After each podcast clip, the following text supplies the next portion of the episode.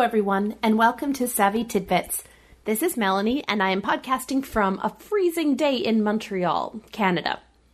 So, okay, I'm about to go out to get some bagels, but before I before I go out into the freezing cold and try to get more than 100 steps in because yesterday I got 21,000 and today I'm at 100, which is almost record-breaking in its patheticity.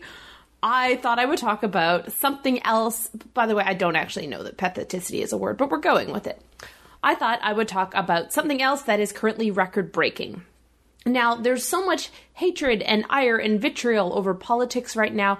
I thought I would take a quick break and direct my hatred and ire and vitriol to something not equally as deserving, but also deserving. And that is the movie La La Land. Okay, so I have a feeling that even though we got away with just one letter about the political savvy tidbits that I put out, that by the way, I was right, bad idea, don't vote for Trump. That was a bad, bad idea. And yet I got one one letter of hate mail, and that was a while ago. I suspect I will actually get more hate mail for this one because people love this movie.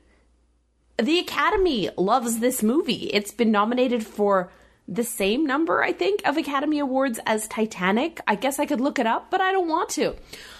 Uh, it's an awful movie. It is such an it is one of the worst movies I have ever seen and I've seen some pretty bad movies. And so because this is my savvy tidbits, I am going to take the luxury of telling you why. All right. So, La La Land. People are saying it's charming and beautiful and it is a it, it's a resurgence of the musical genre. Now, Moulin Rouge, granted it was a while ago, was a resurgence of the musical genre. La La Land, oh, it's so awful. And okay, in its defense, I went with a couple of friends who insisted on sitting in the second row for the entire movie. So I spent the first half of the movie trying not to vomit because I was so close to the screen, and then I, I abandoned them and moved back. So I spent the second half of the movie trying not to vomit because it was so bad. I guess I should say spoilers. If you haven't seen La La Land, well, don't see it. But if you, for some reason, want to be surprised, maybe skip this for now or forever because you shouldn't see it. Now, in the plot, there's a girl and a boy Big surprise. And they live in Los Angeles, and he wants to bring back jazz. What he doesn't seem to realize is that jazz is a genre that A came from a lot of other genres.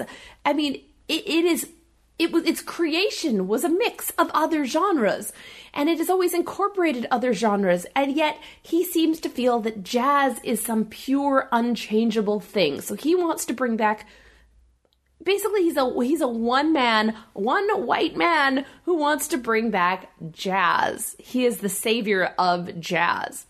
And then there's a girl who wants to be a movie star. Now, she works in a coffee shop on a movie set, and whenever a famous movie star comes in, she gets free coffee. Now, it is a coffee shop on a movie set. That means that there are lots of famous people coming in for coffee.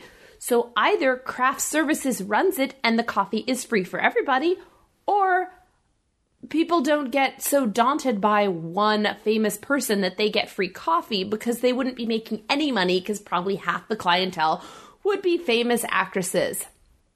And you know, I've got to say, I might have been okay with this if they had actually brought in a really famous actress and it had been a cameo. And you'd say, "Oh, it's Julie Andrews, of course." But but no, no, we're uh, no. All right, so this girl is poor because she works in a coffee shop and yet she drives a Prius. In fact, everyone drives Priuses. Now, I am a relatively successful singer. I can't afford a car. I could never afford a car. And if I bought a car, it wouldn't be a gorgeous, nice, new Toyota? Whatever a Prius is, it would not be that.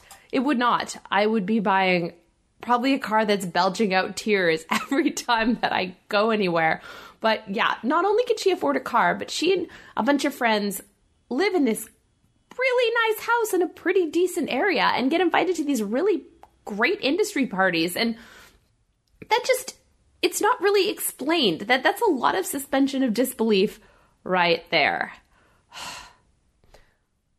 should we no no we can't move on just yet okay i was gonna say should we move on to the songs and all there is to say about the songs is they're not memorable think of other movies. Think of Sound of Music. Think of Sound of Music. Think of how memorable those songs are. Probably you can hum at least seven or at least three.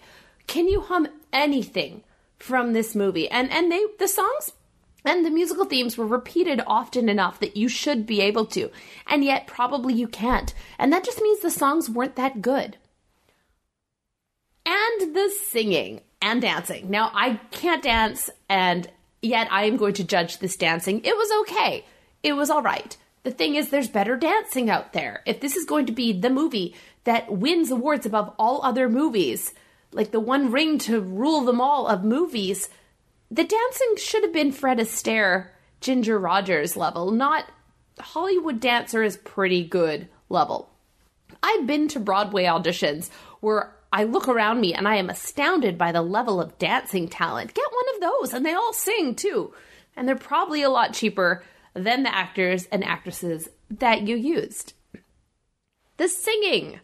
Okay, again, uh, uh, Les Miserables was awful, and I know it was a thing that they're singing their own songs and and it's so natural, but this movie was not made as a nat first Les Miserables awful, but this movie was not made as an awful movie. Everything in it was sort of representative. The colors were brighter. Everything was almost a cartoon version of itself, and that's why people think it's whimsical and they should like it. But the singing could have been so good. People dubbed singing all the time. Look at My Fair Lady, the movie. That that was dubbed singing. Or get an actor, get some unknowns who can really sing and make this something that builds their career. You know, like the plot of the movie. And that there is my biggest problem with La La Land. So, okay, actually, there's about two other things that I have a problem with. Number one, he goes on tour with his band. So he get he he sells out and plays with this band and he's making what I think it was a thousand dollars a week. Or maybe it was two thousand. I don't know. I was trying not to puke. But it was a pretty decent amount of money and he was so upset because he sold out. You know, he could do that for a couple years or a few months to earn some cash and just say this is something I'm doing temporarily and then I will use this money to I don't know buy that jazz club I wish I could own you know, it could be it could be a long term plan, or he could get a mortgage because now he has guaranteed income, which for an artist is incredibly rare. Yeah, he could do that, but no, no. Instead, he he almost is angry at this sellout friend who offers him a lucrative job when actually what he needs is money, so he can go after his craft. So that's ridiculous. Also, he tours a lot. So he goes away and she's sad because he's out of town, but he comes back and they try to make their relationship work and she waits for him okay, number one, if she's not auditioning at that moment, she could just go see him. He was in the continental US for a lot of this. It's not like he went all that far. I, I go all over the place. It's not that expensive. She could just go see him. Number one. Number two, as soon as she gets her big movie deal in Paris, they have to break up because she's going to be out of town for a few months like, excuse me, there's this thing called the internet and Skype and long distance relationships, which were fine when the man was out working, but as soon as she gets her job, oh, yeah, you know, they gotta break up. It doesn't make any sense. It doesn't make any sense. And it really doesn't make any sense because a lot of these celebrity couples, they both work in movies and they go off for three months and they don't say, hey, yeah, this isn't gonna work out. That just, it doesn't happen. That is incredibly stupid and it is pretty sexist the way as soon as she's traveling it's a problem but when he's traveling she she makes do but my biggest my biggest problem with this movie and this this is a personal problem. So she gets her big break. Get this. Because she rents a theater does not pay for it in advance. Because she says how am i ever going to pay the theater? By the way that doesn't happen. Rents a theater has some sort of deal where she pays for it at a later date, writes a solo show, performs it once. The five people who come say it's horrible. And she gets picked up by a casting director to be some sort of ingenue in a new movie that they write around her. Yeah, they send her to Paris and develop the whole script around her based on a solo show. I'm sorry. They didn't even do a screen test, really. They had her tell a story. That was her screen test. And we didn't even get to see how good she was at that because it became some weird musical number that actually wasn't her on screen acting like an actress and wasn't. I know this was again representative but it wasn't a valid screen test. And believe me performing a solo show does not show that you have any skill to be the star of a new movie. I mean i'm a very good performer. I've never taken any any on-screen acting classes. And if i were suddenly the lead of a movie i would feel a little lost. I i would expect to take a couple classes or I don't know, get trained in that. But no casting director in LA. First, why would they even go to her show? She had two posters up or something. I mean, they just said, they said, you know, I'm going to take a chance at this show. And they stayed because as someone who does things at booking conferences, bookers don't really stay. But okay, she went to the show. She stayed because she loved it. But the thing is, the show was bad. If strangers come and and the few strangers who come say how awful it is. It's not a good show. People wouldn't people wouldn't go out of their way to see a show, stay for the whole thing and then just say, "Oh, it's awful. It's awful" when actually it's good. That just it didn't make sense.